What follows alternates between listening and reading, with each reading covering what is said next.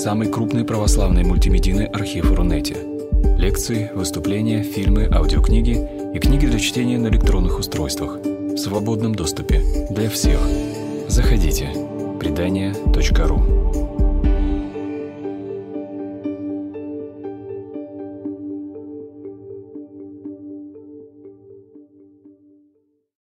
Я бы, может быть, продолжая то, что Аня сказала, напомнила, что портал предания занимается не только культурно-просветительской деятельностью, но и, э, но и гуманитарной, милосердной, потому что те деньги, которые предание собирает, предназначены для помощи тяжело больным людям, взрослым и детям.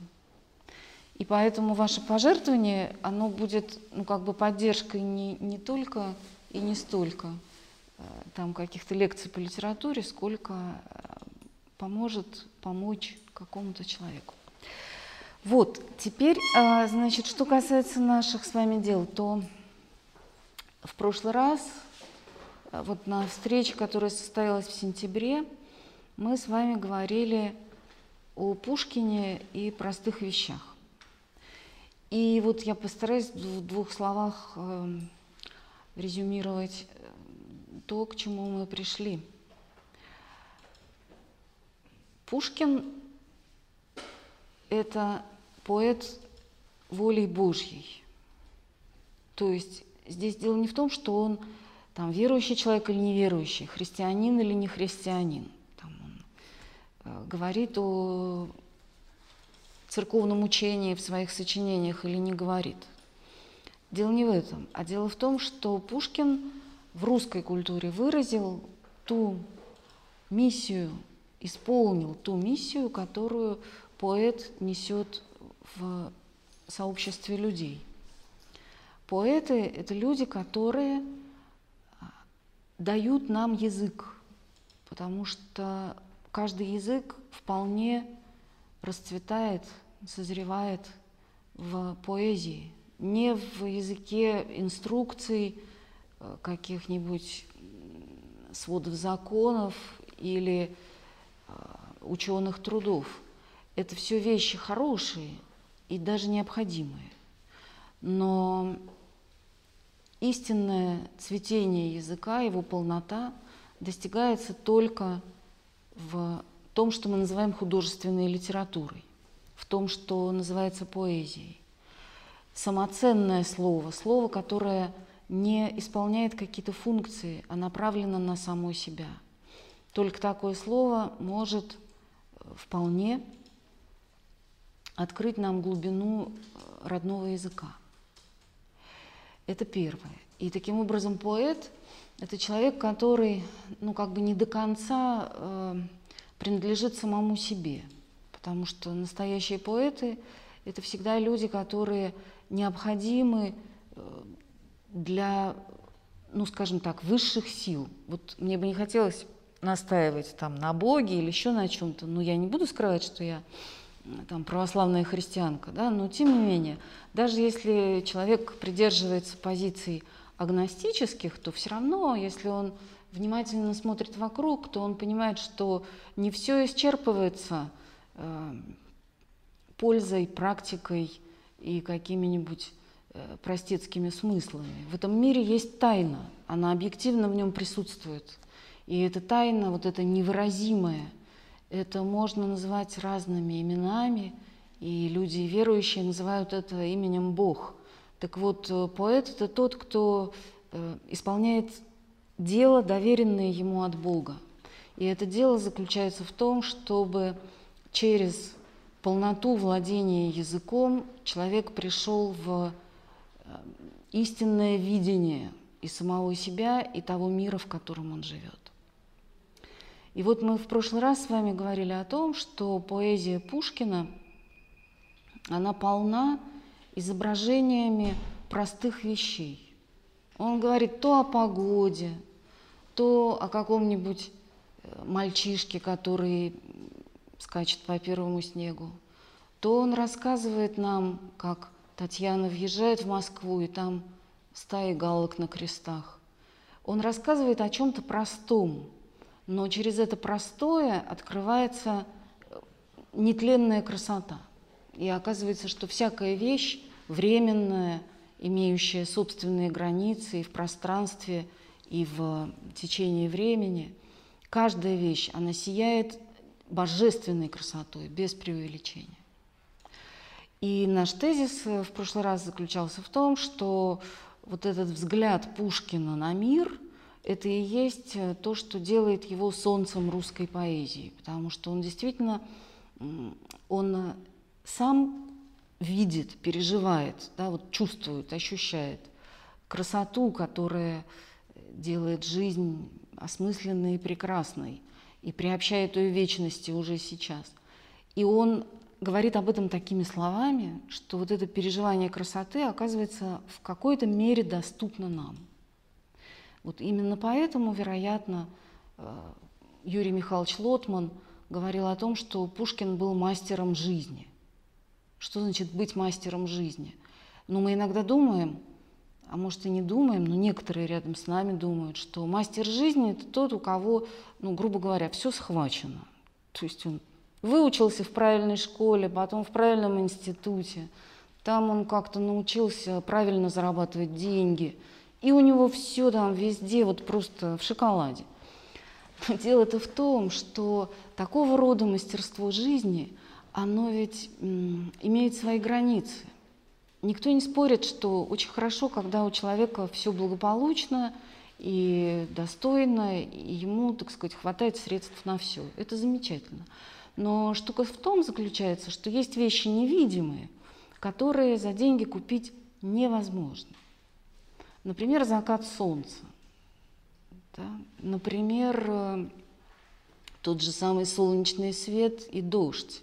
Например, душевный покой – Например, хорошие отношения с близкими. То есть простота э, дружества, любви, доверия, она обманчива, потому что, казалось бы, это такие простые тоже вещи, ну, не материальные, а э, отношенческие. Но, однако же, эти простые вещи либо даются как великий дар, либо приобретаются каким-то тяжким трудом души, либо их нет – вот в чем дело. За деньги этого купить нельзя. Можно много купить приятного и замечательного, но это нельзя. Так вот, э, Пушкин, он нам говорит о простых вещах, казалось бы, но когда он говорит о простых вещах, то он всегда имеет в виду, ну, каким-то краем глаза, имеет в виду вещи невидимые. И это делает его действительно мастером жизни, потому что он переживал трудные вещи – у него были непростые отношения с родителями и другими родственниками. Он э, несколько лет своей жизни, между прочим, юных лет, таких, когда очень хочется веселиться и свободно передвигаться, провел под полицейским надзором и в ссылке. У него никогда не было больших денег. И когда он умер, вы знаете, что государь заплатил очень большие долги, которые тяготели над семьей Пушкина он никогда не был за границей. Ну, можно сказать, а что такого? Подумаешь, там за границей не был.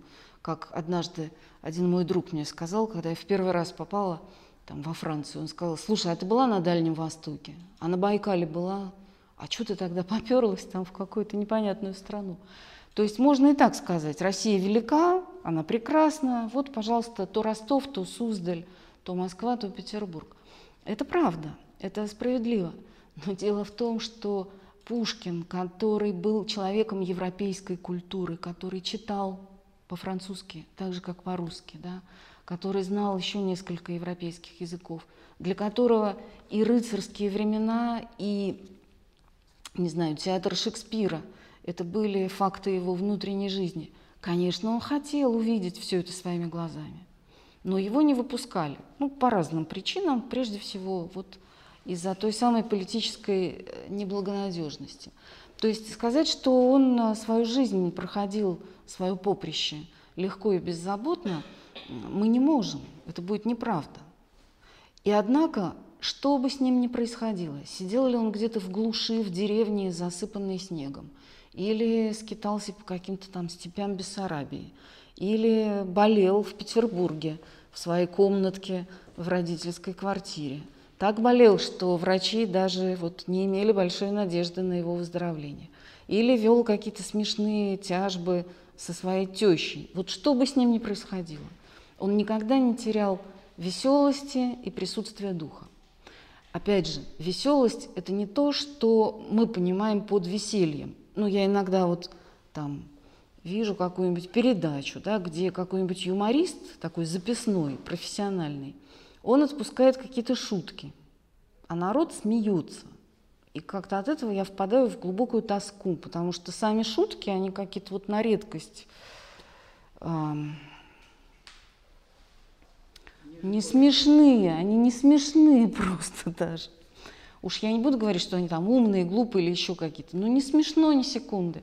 А люди сидят и как-то вот обреченно хохочут, потому что ну, уже уплочено, ты пришел на вечер там сатиры и юмора, ну надо смеяться. Э, когда я говорю про веселость Пушкина, я не имею в виду, что он как-то умел э, хохотать по любому поводу. Дело не в этом. А дело в том, что он всегда имел жизненную перспективу. Вот в одном письме, если не ошибаюсь, Плетневу, он, утешая своего друга в сложных жизненных обстоятельствах, он говорит о том, что не грусти и не печалься, потому что пройдет время, дети наши вырастут, мальчики будут повесничать, а девочки будут кокетничать, а мы да жены наши будем старые хрычи и старые хрычевки, и будем смотреть на молодежь, и нам будет хорошо. И дальше он говорит, были бы живы, будем и веселы. И вот это я все время себе повторяю, уж насчет там старых хрычевок, ну как-то я не уверена, что это именно то, о чем я мечтаю вот в данный момент. Хотя тоже здорово смотреть на то, как молодежь цветет и радуется, и производит на свет новых людей. Это очень здорово. Но Пушкин имеет в виду, что были бы живы, будем и весело. То есть всегда важно знать, что впереди очень вероятно есть следующий день. Этот следующий день может быть другим. Он не обязательно должен быть мрачным и тяжелым, как сегодня. И дело в том, что это не было у Пушкина ну, таким психотерапевтическим заклинанием, да? а он действительно знал, что жизнь развертывается как дорога, и эта дорога делает иногда прекрасные повороты. У него было доверие, доверие к жизни, к Богу и к будущему. Так вот, э, говоря о видимых вещах, о простых вещах, да, как мы их обозначили, мы сказали о том, что дар Пушкина заключается в том, что он видит отсвет вечности на всем временном, да, и он этот отблеск вечности э, через язык, через свою поэзию передает нам. А сегодня мы повеседуем про вещи невидимые. И ну, даже не про религиозные, вот я как-то сегодня, если честно, не собиралась говорить там э, про религиозную какую-то веру и выяснять, был ли Пушкин христианином или агностиком. Это в мои задачи не входило, так просто получилось. А я хотела про другое поговорить, про то, что мы называем ценностями. Э, ценностями отношений, ценностями невидимыми – и тут я хочу вспомнить текст, который очень далек от Пушкина, написан в другой стране и в другую эпоху. Это роман Германа Гессе «Игра в бисер». Вот этому роману Гессе предпослал э, такой вымышленный эпиграф, который он сам сочинил и перевел на латинский язык. И этот эпиграф, он гласит примерно следующее, что есть вещи, э, существование которых недоказуемо. Это любовь, это благородство, это доверие, это милость, ну и так дальше он перечисляет. Доказать существование этих вещей нельзя. Но если люди достойные ведут себя так, как будто эти недоказуемые вещи являются очевидными, то эти невидимые вещи с каждым днем ну, входят в мир и становятся частью этого мира. Но я так своими словами, извините, пересказала, потому что э, не, не взяла с собой книжку. Но смысл именно в том, что я никому не могу доказать, что на свете есть любовь, дружба и доверие. Но я могу любить, дружить и доверять. И тем самым э, эти прекрасные ценности будут становиться все более действительными, они будут приобретать какую-то плотность и тяжесть. Ну и вот говоря об этих ценностях, я бы хотела сегодня вместе с вами перечитать, ну как-то вспомнить маленькие трагедии Пушкина.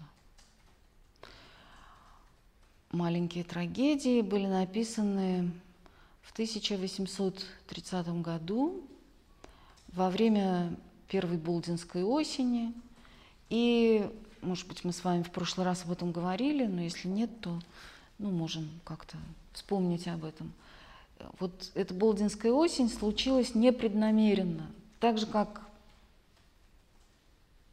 неимоверное число других прекрасных вещей на свете происходит непреднамеренно. Вот наверняка вы это тоже замечали в своей жизни. Иногда бывает, что хочешь устроить праздник, и прям вот ты так к нему готовишься, и так вот тщательно продумываешь каждую деталь. И получается не праздник, а какая-то бесконечная тоска. А иногда бывает, что никто ничего не планировал, но просто как-то случайно там два человека зашли к тебе, и получился такой праздник, который потом все вспоминают просто годами.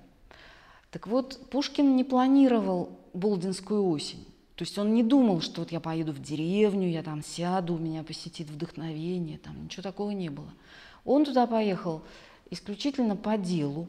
Он собирался жениться, ему нужно было там оформить и переоформить какое-то имение, которое отец э, давал ему ну, в качестве такого фундамента да, для начала самостоятельной жизни. В общем, он поехал по вопросам исключительно бюрократическим и финансовым.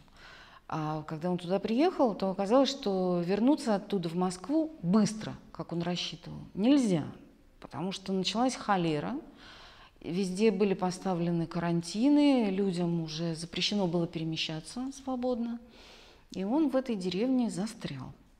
А тут началась такая настоящая русская осень, поздняя. Замечу, что вот то, что сейчас, очей очарование, но это Пушкин тоже любил, но все-таки он считал лучшим временем – о чем он в стихотворении «Осень» дал полный отчет.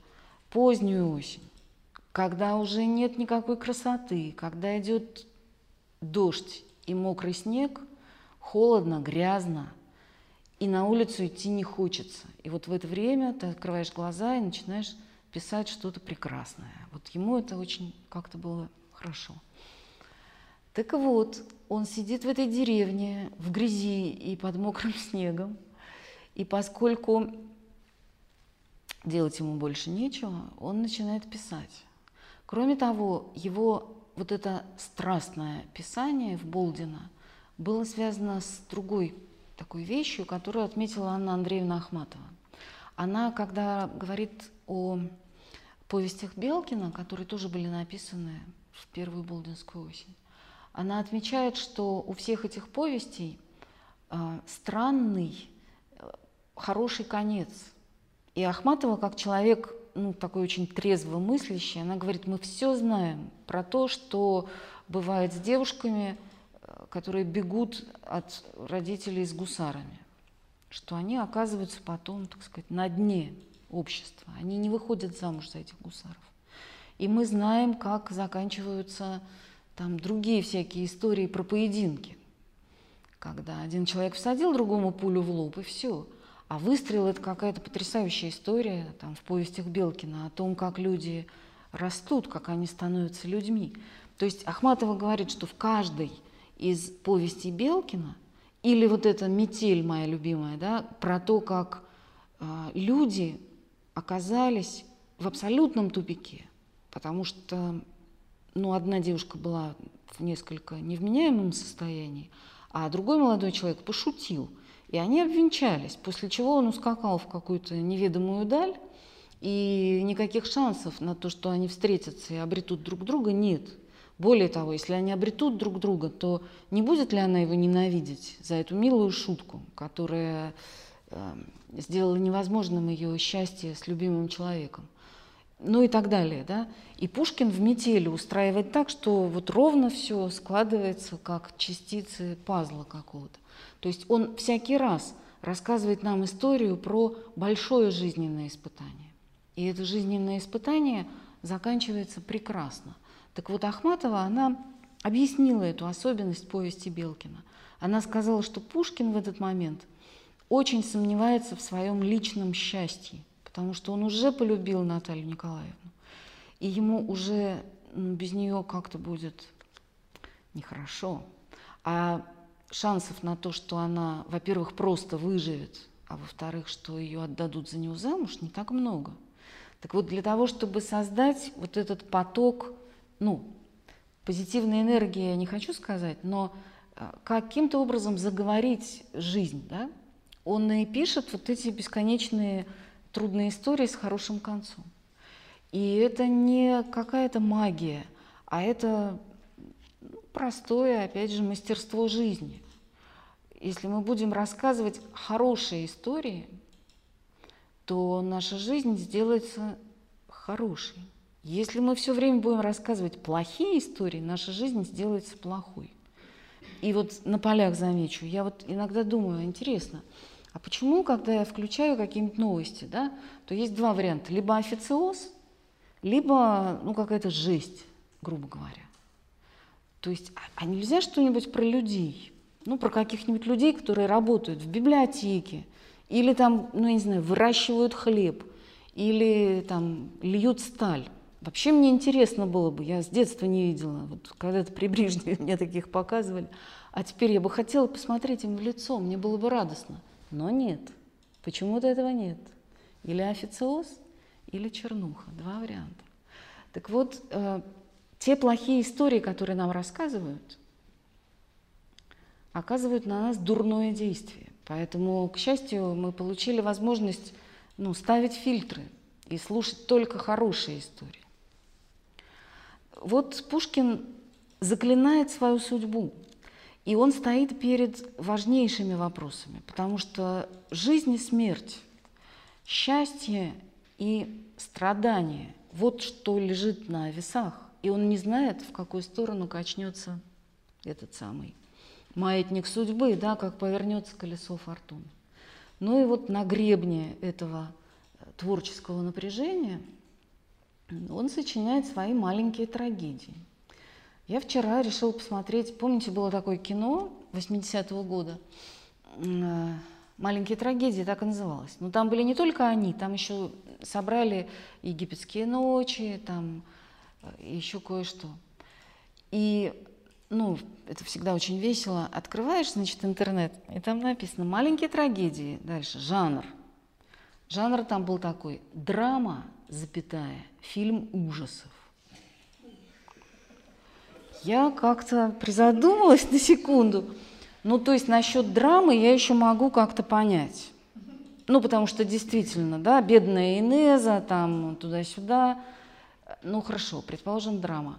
А где там фильм ужасов в маленьких-то трагедиях? Но потом я сообразила, что статуя командора. Да, где там такой командор? Но, тем не менее, э, эти вот люди, которые это сочиняют, они, конечно, э, напрасно так трудились-то, придумывая все эти слова, потому что Пушкин же сам обозначил жанр. Это трагедия. Маленькие трагедии, большие трагедии – они все равно трагедии. И вот маленькие трагедии для нас – это сегодня такой повод поразмышлять о ценностях. Напомню вам, что в этот цикл входят четыре произведения. Это «Скупой рыцарь», затем э, Моцарт и Сальери, затем э, «Каменный гость» и, наконец, «Пир во время чумы».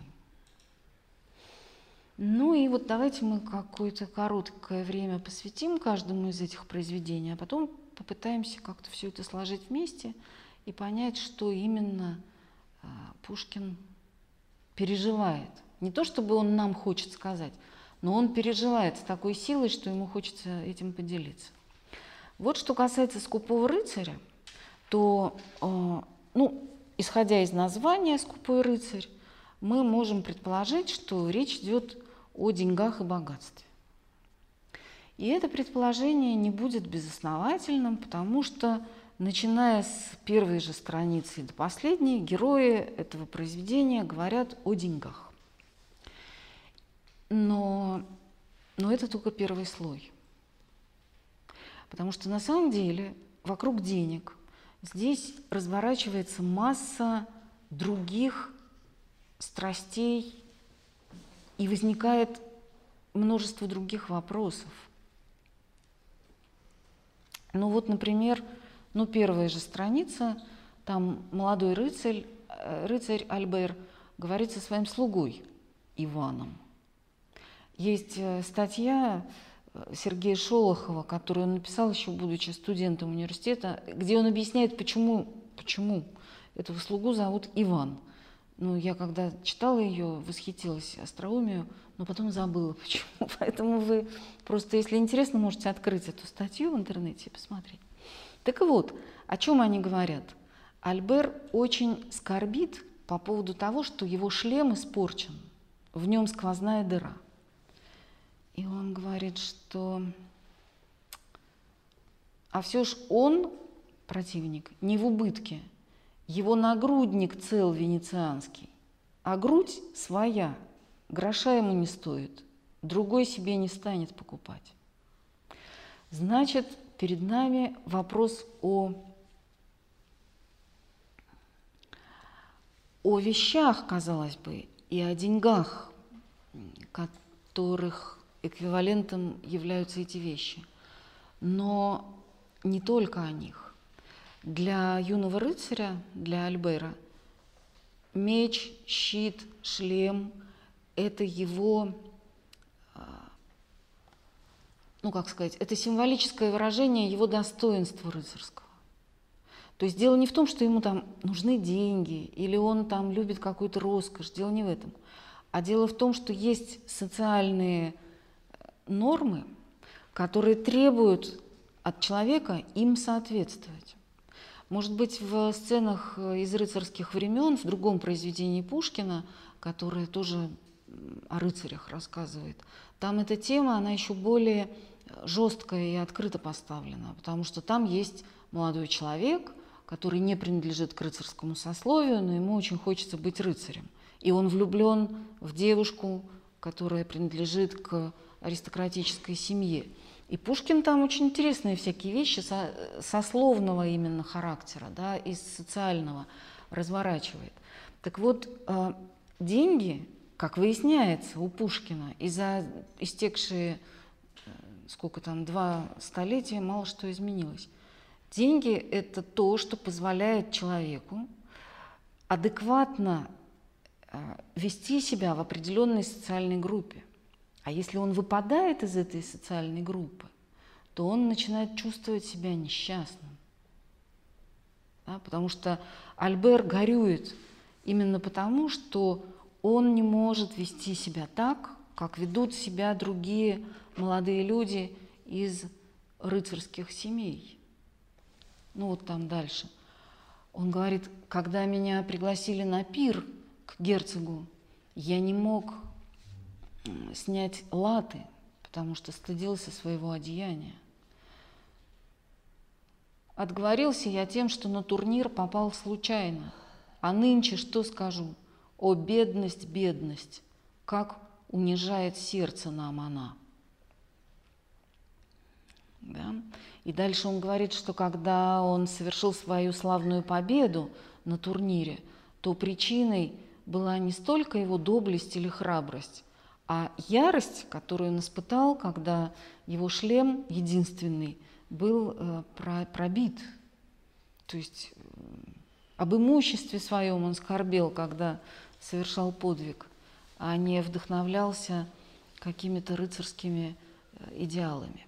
Ну и дальше, как вы помните, приходит к нему человек, ростовщик. И вот тут мне кажется, что Пушкин во многом вдохновляется – когда пишет эту сцену, романом Вальтера Скотта «Айвенга». Пушкин любил очень Вальтера Скотта и читал его исправно. И вообще Вальтер Скотт был культовым писателем, если угодно, в те времена.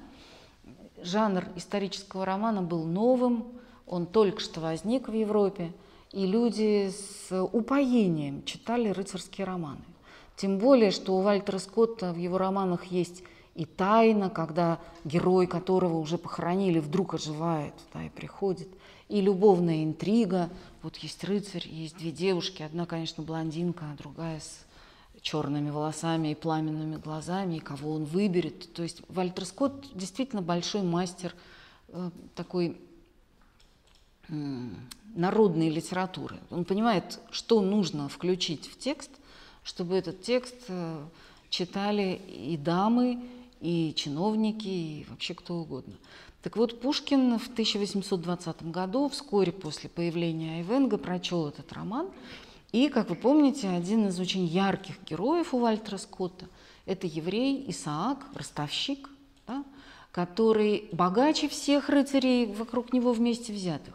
Среди его кредиторов, или как наоборот, ну вот среди тех, короче говоря, кому он дает деньги, даже короли – но при этом любой может его унизить и может э, совершить насилие по отношению к нему, потому что он стоит вне общества.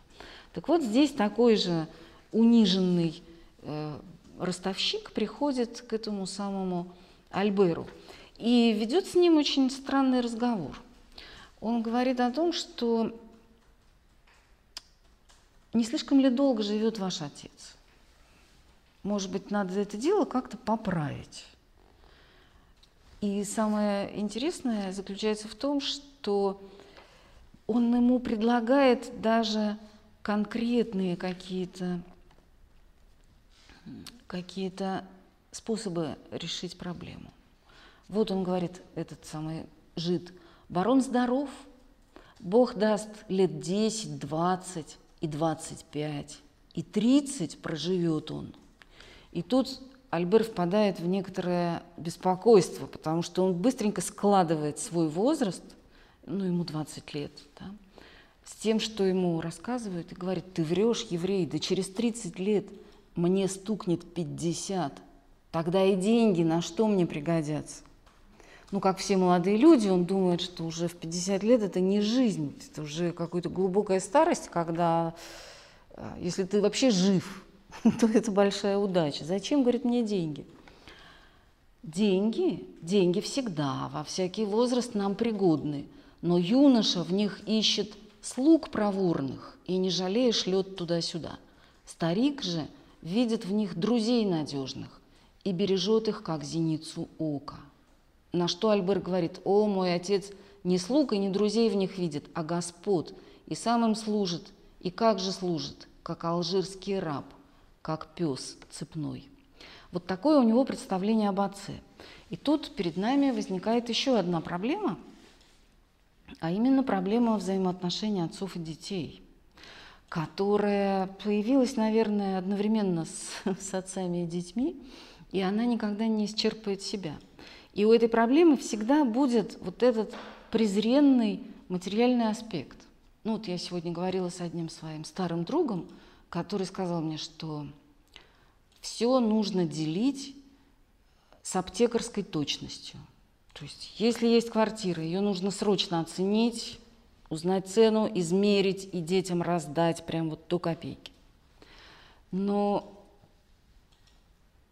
если честно, я так не думаю, но здесь интересно то, что человек э, еще достаточно молодой, которому никто не обещает близкой могилы – он, тем не менее, задумывается о том, как урегулировать материальные отношения его детей после его возможного ухода. Потому что он предполагает, что если, так сказать, уйти не вовремя, то возникнут там большие неурядицы. Значит, это некоторая реальность, вот связь э, наших отношений друг с другом человеческих, там уважение, любви, доверия, всего остального – с вот этим самым презренным металлом. И мы видим, что у Альбера, у этого юного рыцаря, мнение об отце достаточно жесткое. Он говорит о том, что он служит своему богатству как цепная собака и как алжирский раб. Ну, алжирские рабы – это невольники, которых, например, приковывали цепями на галерах, и они гребли, пока не умрут, а тогда на их место сажали другого раба. То есть Альбер отказывает своему отцу в каком-то э, достойном жизненном горизонте. Он видит своего отца как человека, который всецело поглощен своей вот этой пагубной страстью к деньгам. Ну хорошо, дальше ему этот еврей говорит, ну ничего, мы дело можем поправить. Две прозрачных капельки без цвета и запаха. И дело в шляпе. Как отравить отца? И смел ты сыну, Иван, держи его, и смел ты мне. Да знаешь ли, жидовская душа, собака-змей, что я тебя сейчас же на вратах повешу. Виноват, простите, я шутил. Иван веревку. Я, я шутил, я деньги вам принес. И Альбер сначала отказывается от этих презренных червонцев, но потом все-таки посылает своего слугу, чтобы тот взял эти деньги. И вот за этой сценой, которая нас, конечно, не может оставить равнодушными, потому что ну, в ней есть какая-то большая, э, большая доля драматизма – Потому что великое искушение для человека, который каждую секунду чувствует себя униженным и чувствует свою неспособность исполнить там, социальные требования да, какие-то. Для этого человека, для которого деньги это вот просто какой-то иголка, да, он постоянно ее чувствует. Для этого человека отказать в этой ситуации, но ну, это не так просто – и он отказывает. Хорошо. Во второй сцене Пушкин демонстрирует нам отца, про которого нам только что рассказали, что он просто ну, такой помешавшийся старик, да, который, кроме своих денег, ничего на белом свете не знает и не чувствует, и служит им как цепной пес. Но что мы узнаем из монолога этого самого барона – как молодой повеса ждет свидания с какой-нибудь развратницей лукавой или дурой им обманутой. Так я весь день минуты ждал, когда сойду в подвал мой тайный к верным сундукам. А здесь уже совершенно другая картина, потому что не пес цепной и не раб на галерах, а человек влюбленный – как молодой повеса ждет свидания с какой-нибудь развратницей лукавой. И дальше он говорит о том, что для него деньги – это власть. Так я по горсти бедной, принося привычную дань мою сюда в подвал, вознес мой холм, и с высоты его могу взирать на все, что мне подвластно. Что не подвластно мне? Как некий демон отсели править миром я могу. Лишь захочу, воздвигнутся чертоги, в великолепные мои сады сбегутся рифм, нимфы резвую толпою, и музы дань свою мне принесут, и вольный гений мне поработится, и добродетель, и бессонный труд смиренно будут ждать моей награды. Я свистну, и ко мне послушно, робко вползет окровавленное злодейство – и руку будет мне лизать, и в очи смотреть, в них знак моей читая воли. Мне все послушно, я же ничему. Я выше всех желаний, я спокоен, я знаю мощь мою, с меня довольно всего сознания. И тогда мы начинаем понимать, что старый барон – это не банальный какой-то скряга, выживший из ума, а это человек невероятно сложный – она может нам нравиться или не нравиться, но тем не менее нам придется признать, что у него невероятно сложная и очень интересная внутренняя жизнь. Потому что для него это, эти деньги – это не просто послушные слуги, которых можно, ну там куда-то, кого за хлебом, а кого там за, не знаю, сапогами послать. Нет. Для него деньги – это власть над миром, причем власть не символическая, а вполне реальная. Он говорит, что стоит ему вынуть хотя бы половину содержимого любого из его шести сундуков, и все будет. Расцветут сады, прибегут туда резвые нимфы, и добродетель, и гений будут ждать от него зарплаты, что если он захочет, то он сможет убить кого угодно, а если захочет, сможет дать жизнь кому угодно. Но он этого не делает – Потому что мне все послушно, я же ничему, я выше всех желаний, я спокоен. Я знаю мощь мою, с меня довольно всего сознания. Ведь человек более простой и более какой-то поверхностный.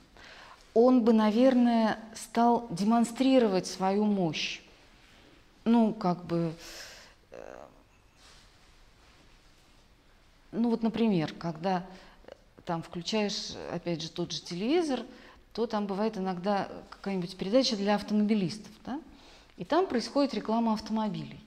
И мы начинаем соображать, что рекламщики рекламируют не только технические свойства этих замечательных автомобилей, но они рекламируют их социальную э, какую-то ценность. Да? То есть они говорят о том, что машина нужна не для того, чтобы ты ехал, а для того, чтобы все видели, кто едет. Это разные вещи. Да? И это уровень, который наш барон уже перерос, потому что ему не важно, что о нем думают. Он ходит в каком-то затрепанном старом одеянии, но он знает, он знает, что мне все послушно, я же ничего, ничему. Он не нуждается в том, чтобы его сила находила подтверждение в чужих глазах. Он человек, но он действительно настоящий трагический герой, потому что он в себе утвержденный. И в этом смысле он, конечно, гораздо интереснее, чем его юный сын, которому требуется как раз подтверждение его человеческого достоинства от всех остальных. Как бы ему нужно, чтобы он стал первым на турнире, чтобы его костюм был не самым дурным у герцога на Перу, чтобы красавица ему там розу бросила с балкона. Ему нужно, чтобы кто-то, герцог, гости герцога, красавица, другие рыцари, подтвердили его человеческую ценность. А отцу не нужно, потому что он все знает о себе. И вот этот удивительный человек, он не то чтобы испытывает муки совести, я бы не сказала, что что-то такое он чувствует. Но иногда ему становится страшно. И его страх, потому что это одновременно блаженство и ужас, то, что он переживает перед своими сундуками. И вот его этот самый страх, он связан с тем, что он именно испытывает блаженство. Вот он говорит, мне, сердце мне теснит какое-то неведомое чувство. Нас уверяют медики, есть люди в убийстве, находящие приятность. Когда я ключ в замок влагаю, тоже я чувствую, что чувствовать должны они, вонзая в жертву нож. Приятно и страшно вместе. Да, то есть для него это какое-то ну, такое странное извращенное блаженство. И дальше он говорит о том, что омрачает его блаженство. Он говорит, я царствую – но кто во след за мной примет власть над нею, над этой державой? Мой наследник, безумец, расточитель молодой, развратников разгульный собеседник. Между прочим, это цитата из книги Экклезиаста, потому что Соломон э, ну, в книге Экклезиаста описывает разные опыты жизненные, которые он прошел, потому что ему очень хотелось а, настоящего счастья и настоящей мудрости. И для этого он сначала пустился учиться в юности, перечитал кучу книг, но понял, что все суета. Затем он стал веселиться. Пиры, прекрасные дамы, друзья, но тоже, говорит, скоро устал и понял, что все суета и суета-сует. А после этого он занялся строительством. И вот он воздвиг себе там дворцы, сады, все это дело украсил музыкантами, бассейнами, бог знает чем. Но потом ему радость от богатства отравила одна простая мысль. Соломону, а Соломон-то он такой человек-то удивительный, это же не просто какой-то барон, который шесть сундуков золота насобирал. Соломон говорит, а вот я все построил, а придет мой наследник, и он все разорит, он всем распорядится глупо. И тогда, говорит, я перестала этим заниматься. То есть э, мы видим, что вот этот самый момент доверия или недоверия к наследнику, ну, к сыну, это то, что проходит через все поколения. Потому что старшим всегда кажется, что дети неправильно распоряжаются наследием, любым наследием, духовным, материальным, там, каким угодно. А младшим всегда кажется, что родители живут свою жизнь неправильно, что они могли бы уже сейчас, как блудный сын приходит к отцу и говорит, отец, дай мне мою долю имения прямо сейчас, не дожидаясь твоей смерти. Вот Пушкин эту коллизию, этот момент ну, взаимного напряжения между отцами и детьми, он ее доводит до предельной такой точки. И мы помним, чем эта страшная история заканчивается. Она заканчивается тем, что герцог, которому нажаловался Альбер, что отец держит его не как сына достойного, а как церковную мышь, герцог призывает э, барона к себе.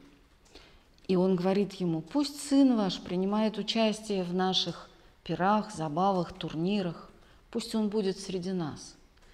И барон, который понимает, что тогда ему придется сына прилично одеть, там, купить ему лошадей, доспехи и бог знает что, он говорит, я не могу этого сделать, потому что сын мой дурной человек. Герцог говорит, ну ничего, общество смягчает нравы, пусть он станет одним из нас, и он изменится. И тогда барон говорит, он хотел убить меня.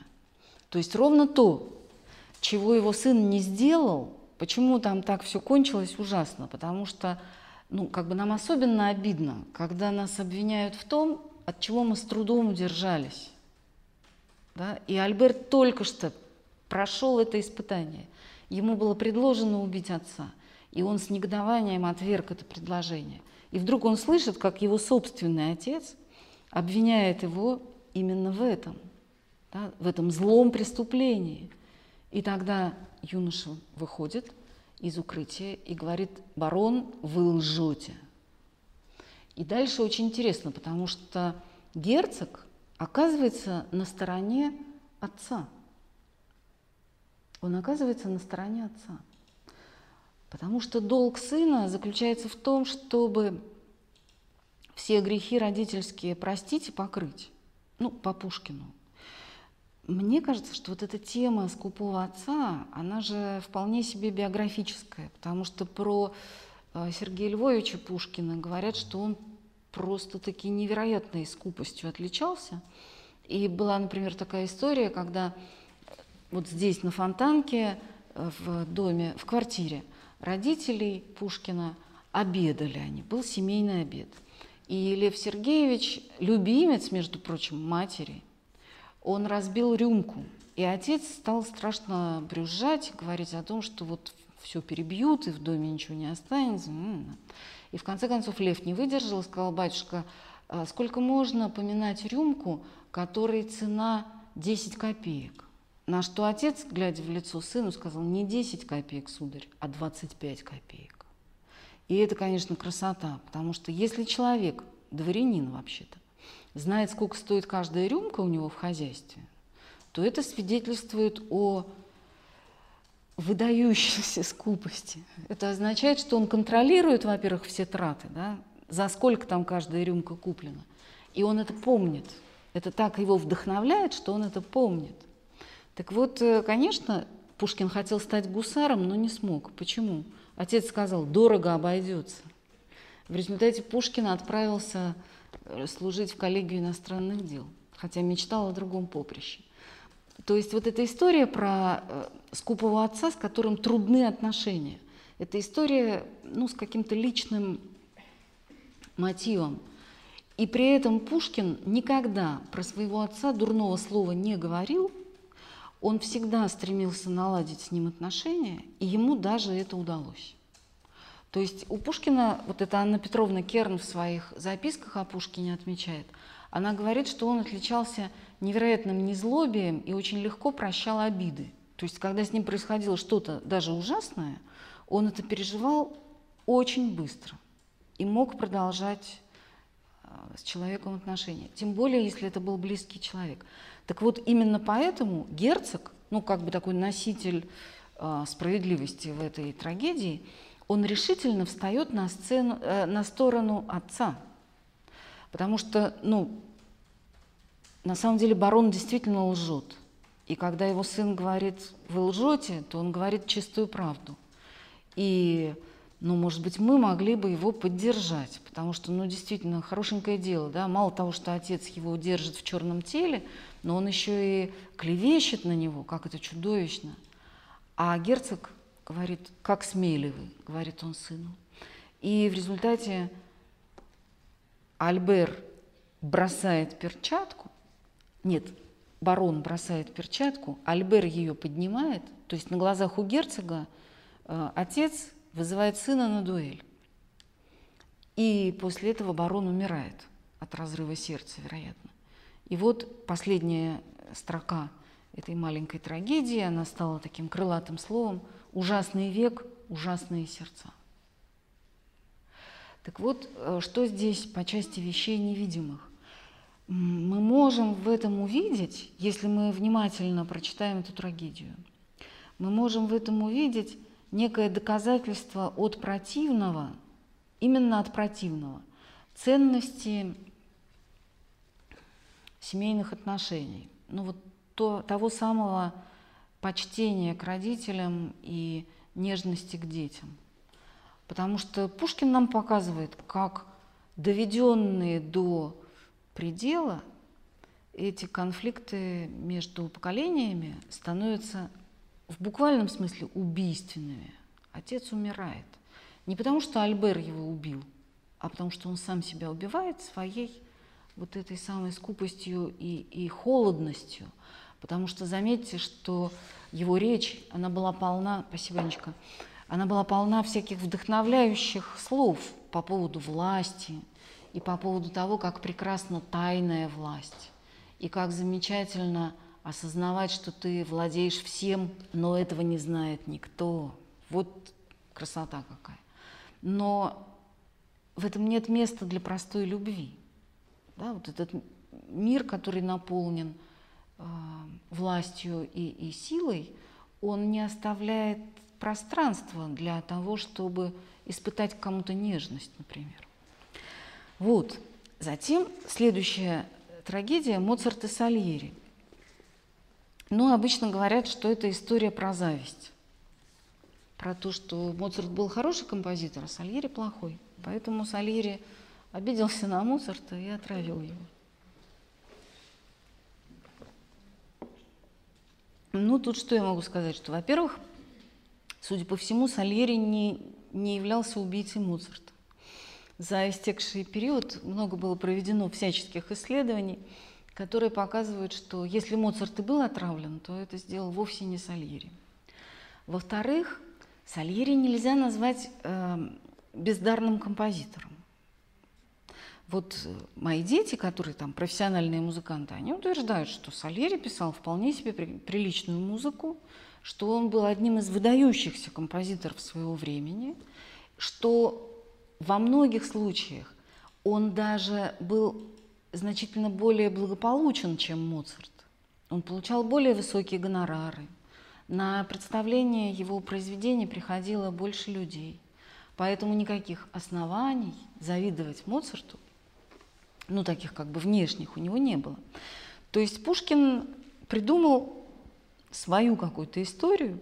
Он, конечно же, не пытается нам рассказать, какими были Моцарт и Сальери, ну, на самом деле, а он рассказывает некую свою историю. И вот история это о чем? Мне кажется, что эта история не столько, не только и не столько про зависть, а это история про справедливость. Потому что главное, что мучает Сальери Пушкинского, это ощущение, что дары духовные распределяются несправедливо, неправильно. Ну вот первые слова его. Все говорят, нет правды на земле, но правды нет и выше. Для меня так это ясно, как простая гамма. И дальше он рассказывает свою историю про то, как он любил музыку с детства, как он слушал в церкви орган и прям вот плакал, как он э, оставил все наслаждения и, и радости, и стал заниматься исключительно музыкой. Вот есть такая прекрасная история про э, совсем, ну как бы не солерианского, а скорее моцартовского типа человека, гениального музыканта Даниила Борисовича Шафрана. Ну, все знают, что великий русский виолончелист – это Мстислав Леопольдович Ростропович, но кроме Ростроповича был гениальнейший человек, которого знают меньше. Это Даниил Шафран. Вот придите домой, откройте в Ютубе какие-нибудь э, вещи, которые играл Шафран, и вы увидите, что это абсолютно гениальный мастер. Его отец тоже был виолончелистом. И Даня Шафран, когда он смотрел на отца, он говорил, я тоже хочу играть на виолончели. Но отец ему говорил, подожди, еще рано. И вот, когда мальчику было, там, не помню, 6 лет, он однажды играл во дворе в футбол с ребятами. И он увидел папу, который несет маленькую виолончель. И отец подошел к нему и сказал, ну все, я вот несу твою виолончель, мы с тобой сейчас начнем заниматься. А мальчик играет в футбол. И он говорит, папа, прекрасно, я очень рад. Можно я доиграю в футбол, а потом мы начнем. И тут отец говорит, нет, нельзя. Либо ты идешь со мной сейчас, и мы с тобой начинаем работать, либо тебе не нужно начинать заниматься этим делом. Потому что действительно музыка – она требует какого-то, ну, как и всякое другое искусство. Не зря же все вот эти великие художники, Ван Гоги и прочие, они же были абсолютно сумасшедшие люди. Такие фанатики, которые прям вот кроме красочек своих и холстов ничего не, не видели вокруг. Потому что это действительно великая страсть великое искусство. То есть в этом смысле, ну, Сальери, он, он идет путем хорошего музыканта – он не, не какой-нибудь там презренный педант бесталанный, а он делает так, как делают многие хорошие музыканты. Он говорит, я от всего отказался и стал заниматься только музыкой. Я стал ремесленником, и ремесло поставил я подножием искусству. Вот интересно то, что он начинает с того, что нет правды на земле, но правды нет и выше. Для меня так это ясно, как простая гамма. Как простая гамма – Потому что вот эти слова обличают, ну, в соотношении с ремеслом, подножием искусства, что беда Сальери заключается в том, что он слишком полагается на опыт, практику, разум и всякие такие хорошие вещи. Он слишком а, рационален. Вот, собственно, в чем беда. Ну и дальше страшные вот эти слова про то, что музыку я разъял как труп, поверил я алгеброй гармонию – Тогда уже дерзнул в науке искушенный предаться неге творческой мечты. И вот Сальери делает все правильно. Играет гаммы, изучает там всякую музыкальную теорию, там сольфеджио, гармонию все, что полагается изучать людям. Да? Потом он начинает сочинять. Потом он начинает радоваться бесконечно тому, что он сочиняет. То есть нельзя сказать, что он прям вот только гаммы играет. Нет, он любит музыку и верит в нее, и все у него хорошо. А дальше с ним происходит ужасная вещь. Появляется человек, который не ведет аскетической жизни, не занимается музыкой так яростно и, и не положил столько труда на это дело. А пишет он не, не хуже, чем Сальери, а лучше. И для него вот в этом проблема – он говорит, где правота, когда священный дар, когда бессмертный гений не в награду любви горящей, самоотвержения, трудов, усердия, молений послан, а озаряет голову безумца, гуляки праздного, о Моцарт, Моцарт. То есть это проблема справедливости. Он говорит, я никогда никому не завидовал. Когда я слушал там Гайдна или Глюка или еще кого-то, я никогда им не завидовал, хотя они пишут прекрасную музыку. А Моцарту я завидую. Почему? Не работал столько, сколько мы.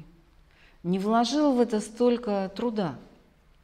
И вот мы видим, что перед нами какой-то удивительный конфликт, э, евангельский, по сути дела, да, потому что ну, такое столкновение Ветхого и Нового Завета заключается в чем?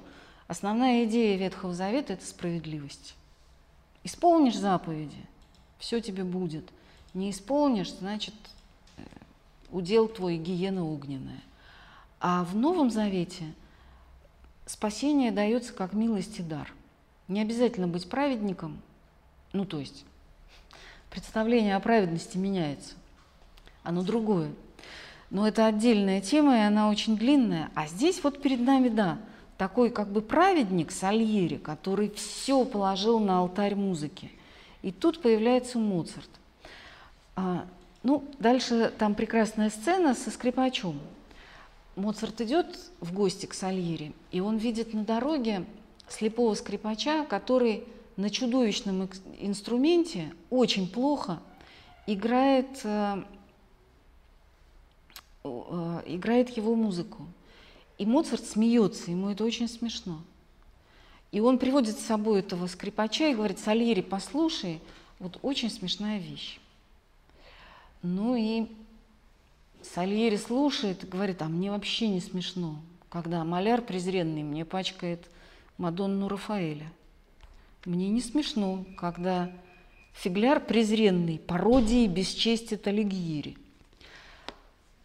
И в этом есть тоже очень интересный момент, потому что, вспоминая вот того же самого Германа Гесса, только другой его роман под названием «Степной волк», э, в «Степном волке» Моцарт появляется как один из героев в финале романа. И э, ну, вот это важная такая вещь, хотя она совершенно из другой оперы, но она важна, чтобы понять Моцарта и Сальери. Э, главный герой «Степного волка» – это человек, бесконечно разочарованный современностью и жизнью в целом. Это человек стареющий, печальный, который видит вокруг только безобразие и какое-то обесценивание великой культуры он от этого очень сильно страдает, даже помышляет о самоубийстве. И для него этот мир ужасен, потому что великим звуком Моцарта, э, Генделя, Баха здесь нет места. Ну, как вот сейчас многие говорят, что да, вот из Моцарта сделали там мелодию для мобильного телефона, и это ужасно. Мне кажется, сам Моцарт бы, в общем, повеселился по этому поводу. Так же, как и Пушкин, если бы он увидел какие-нибудь шутки Э, на собственный счет, он бы не расстроился. Но серьезным людям кажется, что это вот какое-то чудовищное обесценивание великой культуры. И вот в конце этот печальный герой, который видит, как Великая Европа разрушается на его глазах, он встречается в магическом театре с Моцартом. И Моцарт э, налаживает радиоприемничек, который стоит в углу комнаты, где происходит их встреча, и говорит, сейчас там будет э, концерта Гросса Генделя, и мы с тобой послушаем. И герой в ужасе, он говорит, Моцарт, как вы можете слушать эту бессмертную музыку через этот жалкий аппарат? Музыку же надо слушать только ну, там, в хорошем зале, там, в хорошем исполнении, еще не на каждый оркестр настоящие ценители пойдут. То есть он ведет себя как такой эстет, ну, как Сальери практически, да, который говорит, что высокому искусству должно соответствовать только все высокое, лучшее исполнение, лучшие инструменты и так далее. А Моцарт ему на это отвечает, не надо пафоса, соседушка, потому что вся наша жизнь – это, если угодно, Гендель, которого мы слышим через э, дурацкий радиоаппарат. Потому что великий замысел Божий о мире, ну это я так своими словами пересказываю, но в общем там об этом, да, и о человеке, он, проходя через толщи жизни, меняется. То есть мы все с вами здесь, каждый без исключения, э, те, кто созданы по образу и подобию Божию. Но попробуй это разглядеть. Смотришь в зеркало и видишь, что ну, там как бы не образ подобия Божия, а что-то совсем другое видно-то, да? Однако нам приходится пробиваться через вот этот ужас и тоску и, и какую-то падшесть на личной жизни, чтобы увидеть в ней бессмертную красоту, о чем мы с вами в прошлый раз и говорили. Так вот, Сальери на это решительно не способен, и он даже не собирается. Он перфекционист, он говорит, вот или прекрасно, или никак. А Моцарт, наоборот, он очень радуется, что даже слепой скрипач у таверны знает его музыку. И когда он прощается со скрипачом, то он не покрывает его позором, а он ему говорит, спасибо тебе, друг, и дает ему монетку, и как-то его провожает с ну, таким вежеством и, и, и даже дружеством. Вот. Постоишь, говорит Моцарт, вот тебе, пей за мое здоровье. Тогда как Сальери говорит, пошел, старик. Вот так вот. Ну и дальше эта дилемма, она таким образом сводится к чему? Как нам относиться к жизни? И есть за позициями Моцарта и Сальери два отношения к миру. Ну, понятно, что Пушкин, он здесь, конечно, на стороне э, Моцарта оказывается, а уж вовсе не на стороне Сальери. Сальери, он воспринимает мир как такое место адекватного обмена. Хорошо учился, стал отличником. Да? Много занимался музыкой, стал великим музыкантом. Кто много работает, тому в жизни будет счастье и удача. А если человек вместо того, чтобы работать, играет со своим мальчишкой на ковре, то это несправедливо, что он вот с мальчишкой играет, потом пишет свой великий реквием. Так нельзя. И Сальери хочет это дело поправить. Это ему настолько невыносимо, что он просто выливает яд в бокал Моцарта. То есть Сальери – это человек, для которого справедливость стала каким-то ну, просто маниакальным принципом, который мешает ему быть счастливым и, и радоваться. Тогда как Моцарт – персонаж, которому свойственно абсолютное смирение и абсолютное дружество. Вот это удивительно, потому что Моцарт абсолютно убежден, что гений и злодейство – две вещи несовместные. Но вот это слова, которые потом долго обсуждались, там совместные, несовместные, может гениальный человек быть убийцей, например, или не может, и так дальше. Но для Моцарта это аксиома. Гений и злодейство – две вещи несовместные. И более того, а, такая простота и, и, и дружественность Моцарта – простирается до того, что он всех своих друзей готов зачислить в гении. Ведь он Сальери что говорит? А, а правда, что Бомарше кого-то отравил? Сальери, не думаю. Он слишком был смешон для ремесла такого. Ну, Сальери серьезный человек. Он считает, что отравить может только такой демонический герой. А Бомарше был смешон. Моцарт, он же гений, как ты и я а гений и злодейство – две вещи несовместные, не правда ли? То есть для Пушкина он и Сальери – это гении. И дальше Пушкин говорит какие-то чудные слова про то, что нас мало избранных, счастливцев праздных, пренебрегающих презренной пользой, единого прекрасного жрецов. Не правда ли?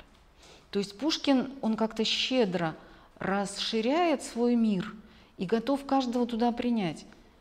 И устами Моцарта Пушкин говорит, что ну, не бывает плохих людей. Если человек пишет стихи или там музыку приличную, конечно, он хороший, кто бы сомневался. И вот на этом столкновении двух мировоззрений, либо мир – это рынок, где все надо приобретать за адекватную цену, либо мир – это такое место щедрых даров – собственно говоря, для Моцарта, получившего дары неимоверные, очень естественно этими дарами делиться и в каждом видеть гения. И Пушкин был ровно такой же. Вот его переписка, она просто полна восхищения по поводу чужих книг. То есть он прочитает Жуковского и говорит, опять наш Жуковский написал там что-то прекрасное. Прочитает Боротынского говорит, ну, Боротынский гений. Прочитает еще кого-нибудь там, Дельвига или Вяземского и говорит, ну, Вяземский, это ж Вяземский, а я-то там с ним рядом стою. То есть Пушкин абсолютно щедр в этом смысле. И он щедр именно потому, что ничего в жизни не, не раздается по, ну, как бы сказать, за оплату, а все дается по какому-то таинственному закону. Поэтому завидовать бессмысленно, и поэтому дарить приятно, потому что когда мы дарим, то мы приобщаемся к дарению Творца.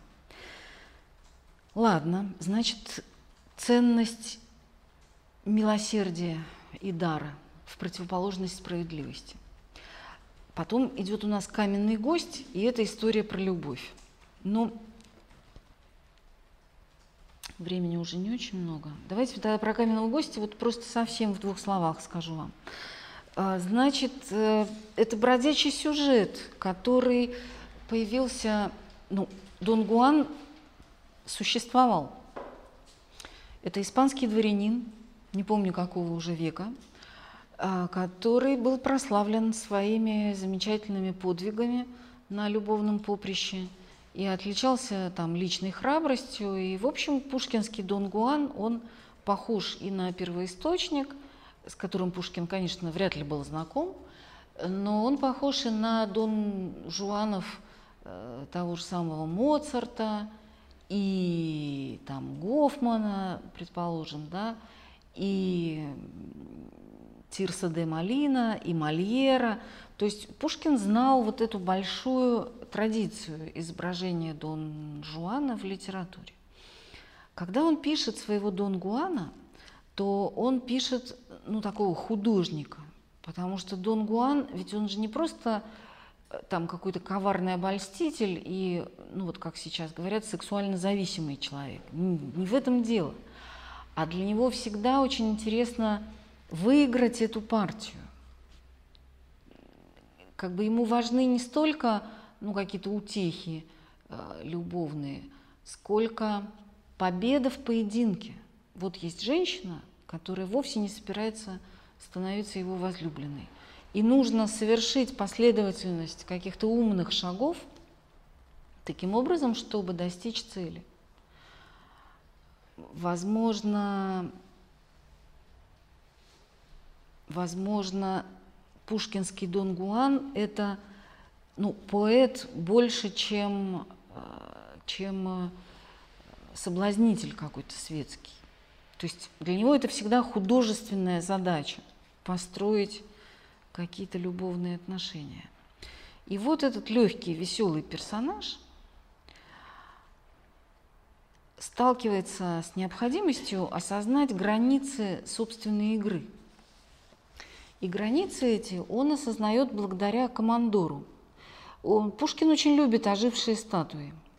Ну, мы все помним медного всадника, да, и бедного Евгения, который спасается от э, бронзового истукана ожившего. И в «Каменном госте» то же самое.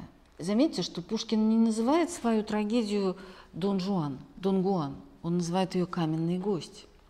Главный герой там именно каменный гость. И для Дон Гуана главное событие – это не то, что он э, там победил Дон Нуанну, и она пригласила его на ужин и там все такое прочее. Это, ну как сказать, все шло по плану. Он привык совершать эти победы, и очередную победу он совершил. Главное событие для Дон Гуана – это пригласить командора на ужин. И когда Лепарелло спрашивает у него, что за глупость, зачем статую в гости звать, Дон Гуан ему отвечает, уж верно не за тем, чтобы с нею говорить. Уж верно не за тем, чтобы с нею говорить. То есть не для того, чтобы что-то узнать о мире мертвых, или там о жизни после жизни. Дон Гуану это не очень интересно.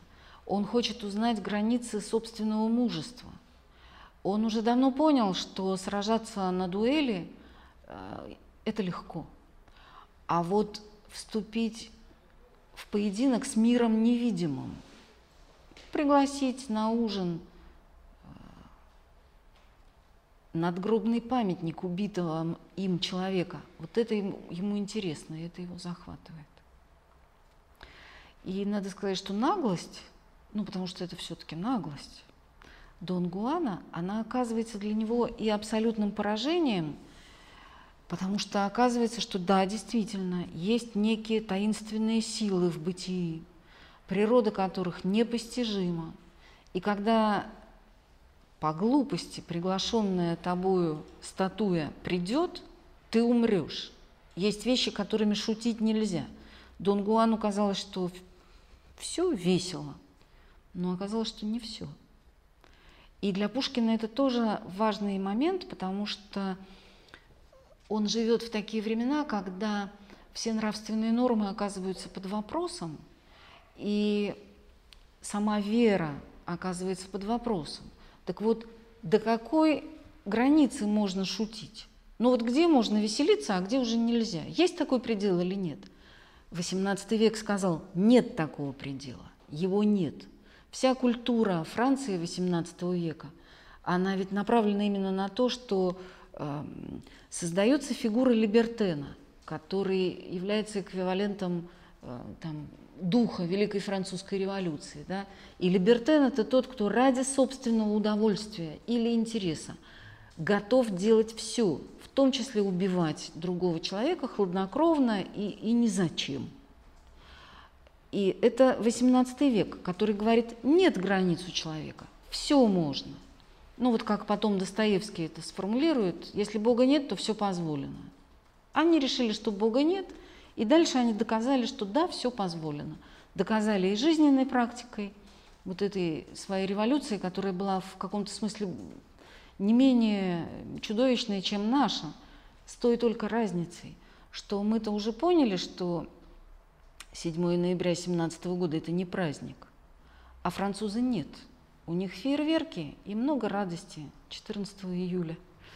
И вот как-то однажды мои друзья французы приезжали, и вот мы с ними там бывали в разных удивительных местах, типа Левашова, Медного под э, Тверью. Э, Бутовского полигона в Москве.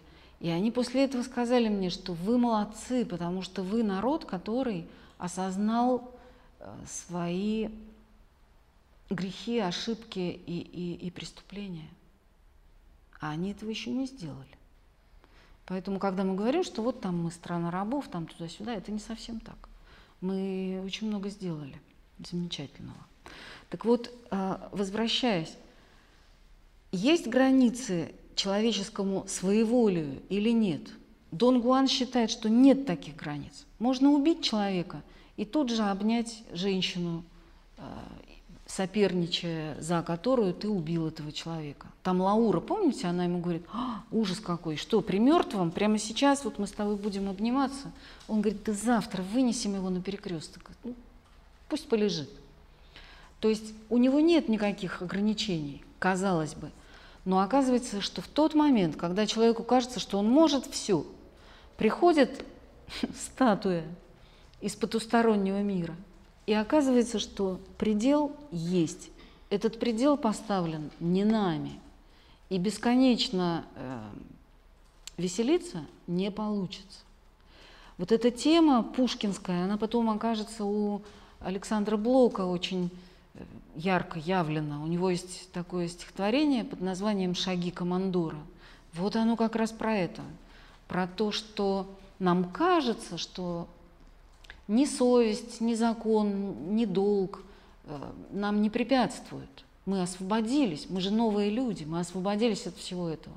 А потом ты слышишь шаги командора и понимаешь, что твое спасение только в одном – дотянуться до Донны Анны и прикоснуться к ней.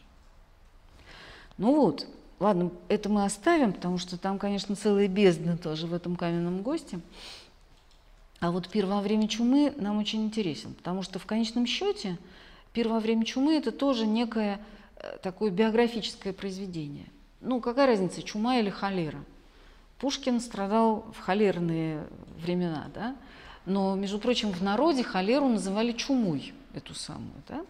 То есть вот чума, и главная проблема в чем? Если мы внезапно и бессмысленно смертны, то как нам себя вести? Как нам себя вести?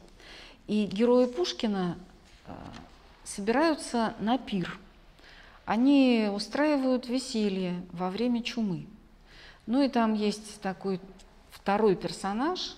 Главный герой, конечно, это председатель, тот, кого все слушают в этом веселом сообществе. Ну и к нему приходит старый священник, который пытается его увещевать, говорить о том, что там не очень прилично, когда ты похоронил жену и мать, э, веселиться.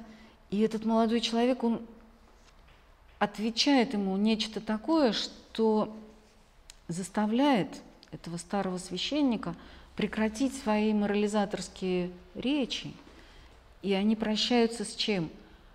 Председатель Вальсингам говорит, отец мой, ради Бога, оставь меня. И отец отвечает, священник отвечает, спаси тебя Господь, прости мой сын. И на этом они расстаются. То есть они уже не грешник и тот, кто с высоты нравственного совершенства увещевает грешника. Они равноправные люди, признавшие правду другого, каждый. Да? Так вот, в чем правда Вальсингама? Поскольку времени совсем мало, то мы с вами перечитаем песнь председателя. Потому что главный вопрос, который Пушкин решает в Болдине, это вопрос о жизни и смерти. И это вопрос, который нам придется всем как-то решить для себя, потому что, потому что, э, потому что смерть это единственное, чего мы точно никогда не избежим. Ну, то есть мы можем побывать в Лондоне или не побывать в Лондоне, там попробовать, не знаю, трюфели или не попробовать трюфели. Мы можем выйти замуж, не выйти замуж, да, там, защитить диссертацию, не защитить. То есть Ничего нет на свете такого, что абсолютно э, точно с нами произойдет. Точно произойдет только одно. Ну, если завтра Господь не придет, не устроит второе пришествие, на что как бы особых нет пока показаний, да, мы точно умрем. Вот это единственное, что мы точно знаем о себе. Так вот с этим нам надо как-то решать э, свои отношения. А, когда могущая зима, как бодрый вождь, ведет сама на нас косматые дружины своих морозов и снегов, навстречу ей трещат камины, и весел зимний жар перов. Царица грозная, чума, теперь идет на нас сама и льстится жатвою богатой. И к нам в окошко день и ночь стучит могильной лопатой. Что делать нам и как помочь? Как от проказницы зимы Запремся также от чумы, зажжем огни, нальем бокалы, утопим весело умы и, заварив пиры до балы, вославим царствие чумы. Есть упоение в бою и бездны мрачной на краю, и в разъяренном океане, средь грозных волн и бурной тьмы, и в аравийском урагане, и в дуновении чумы. Все, все, что гибелью грозит, для сердца смертного таит неизъяснимы наслаждения. Бессмертие может быть залог, и счастлив тот, кто средь волнения их обретать и ведать мог. Итак, хвала тебе, чума, нас не смутит могилы тьма, нас не страшит твое призвание. Бокалы пеним дружно мы, И девы розы пьем дыхание, Быть может, полное чумы. Смотрите, это удивительный такой текст, в котором а, в котором начинается все с того, что когда бывает зима, мы пируем. Ну, действительно, зимние праздники, Рождество, святки – глинтвейн, там всякие радости семейные вокруг камина. Вот это зима. Замечательно. А если эта зима сопровождается чумой, что тогда делать? И Пушкин говорит нам очень странную вещь. Что делали, то и продолжаем. Ну, то есть, вот Иосиф Бродский, он однажды сказал такую вещь, немножко грубо, но по существу – Э, к нему приехал один его знакомый из России, в Америку уже, и он стал рассказывать какие-то истории из там около литературной и литературной среды, там какие-то такие вот интриги, там скандалы и все такое. И ему казалось, что это должно быть очень интересно. Но Бродский скучал. Он очень скучал. И потом этот человек говорит, а что, вот тебе что, совсем не интересно то, что я рассказываю?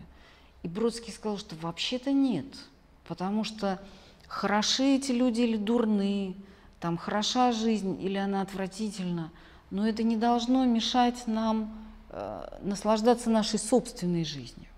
Ну, он как-то это, в общем, проще выразил, но э, за смысл отвечаю. То есть тот факт, что мы смертны, он все-таки не должен быть препятствием для, для нашей радости. На самом деле ведь самая тяжелая вещь, связанная со смертью, это разлука. Вот сегодня 20 лет со дня смерти моей мамы, поэтому я ее сегодня прям с утра вот целый день вспоминаю. И я понимаю, что единственная проблема – это то, что я не могу с ней поговорить, я не могу там подержать ее за руку, да, я уже забыла, как пахнет ее кожа. Вот от этого я страдаю и тоскую до сих пор. Не от того, что там я боюсь о ее посмертной судьбе. Да я точно знаю, что Господь ее принял. Но нам ужасно именно разлука с тем, кого мы любим. То, что любимый человек находится на лоне Авраамовом и в селениях райских, в этом нет сомнений, потому что Господь есть любовь. Но как нам жить в этой разлуке? Это проблема, это проблема. И это делает чуму и смерть страшной, потому что страшно расставаться, это раз. От чего председатель так страдает? От того, что он потерял жену и мать. Его не так волнует собственная смертность, как то, что жена и мать ушли в другие непонятные страны. И он говорит, что не могу достигнуть туда, где светлый дух ее находится, его жены, любимой, прекрасной. Так вот, как нам отнестись к факту смертности, и собственной смертности, и смертности тех, кого мы любим? И Пушкин нам говорит, во-первых, зажжем огни, нальем бокалы, то есть продолжаем жить, как жили – Зимой веселятся люди, значит, мы будем веселиться.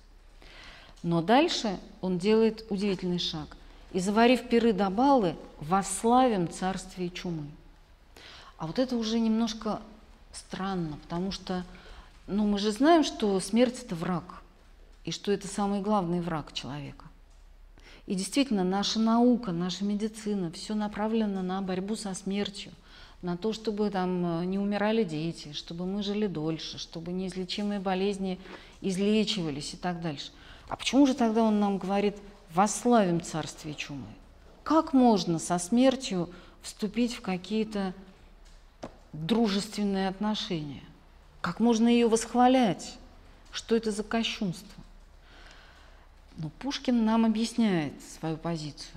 И он объясняет ее вот чем – во-первых, он говорит о том, что смерть – это такая же великая стихия, как разъяренный ураган, как пропасть, ущелье какое-нибудь, да, в которое не проникают солнечные лучи, и эта высота завораживает, как дыхание бушующего моря, как ураган в пустыне – это все страшные вещи. И, конечно, никто из нас не хотел бы оказаться в Аравийской пустыне во время э, какого-нибудь там урагана или на берегу бушующего моря. Даже на берегу. Не то чтобы там в глубине. Мы этого не хотим. Но все-таки, когда мы на это смотрим, мы должны признать, что в этом есть своя красота. Это красота мрачная. Она такая страшноватая, но она есть. И точно так же есть величие в уходе человека.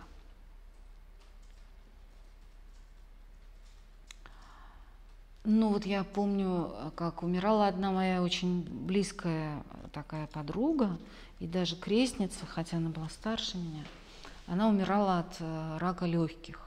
И это было ужасно, ужасно, по-настоящему грустно и страшно.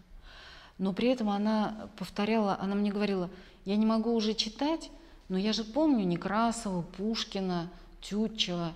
И я вот лежу и стихи повторяю.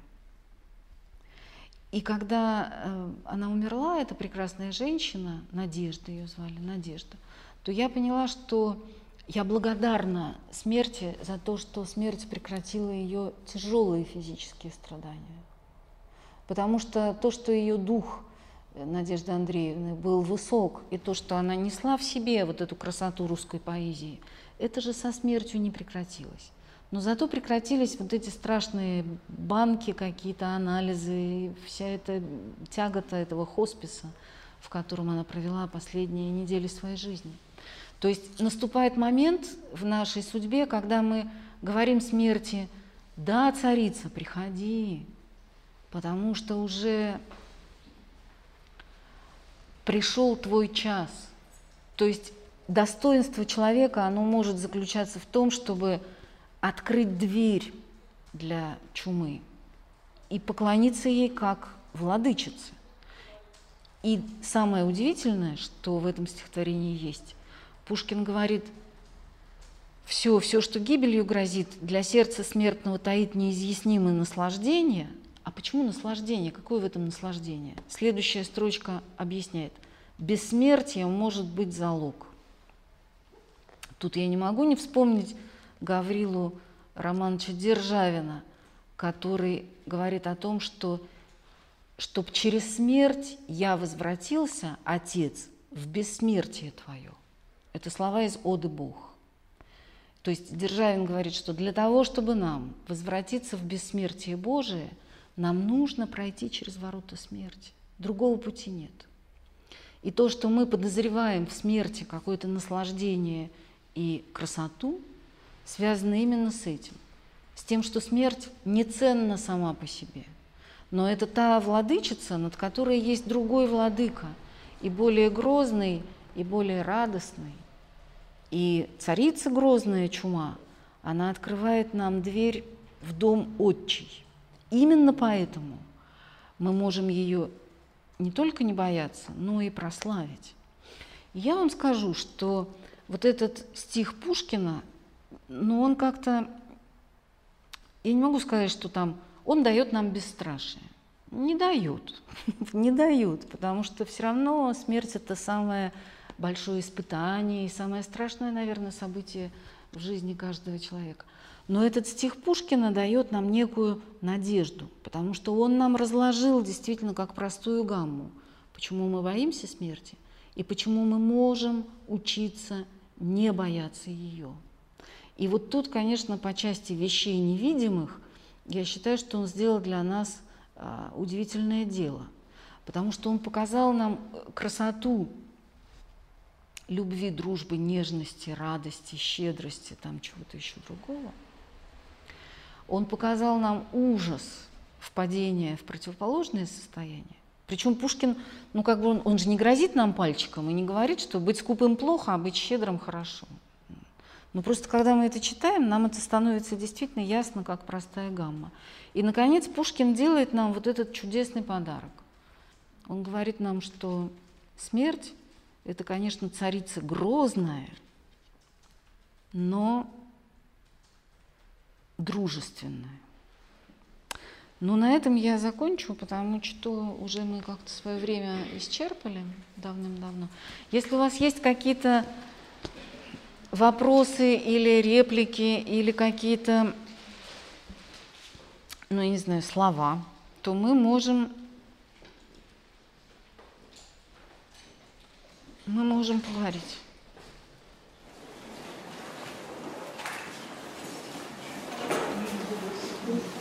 Мы можем только выразить восхищение вашим рассказом. Сидели зачарованные, Спасибо. слушали и вот надо бежать и читать снова все. Да, надо перечитывать, конечно. Спасибо большое. Лекция проведена и записана по заказу православного мультимедийного портала «Предание.ру». Лекции, выступления, фильмы, аудиокниги и книги для чтения на электронных устройствах в свободном доступе для всех. Заходите. Предание.ру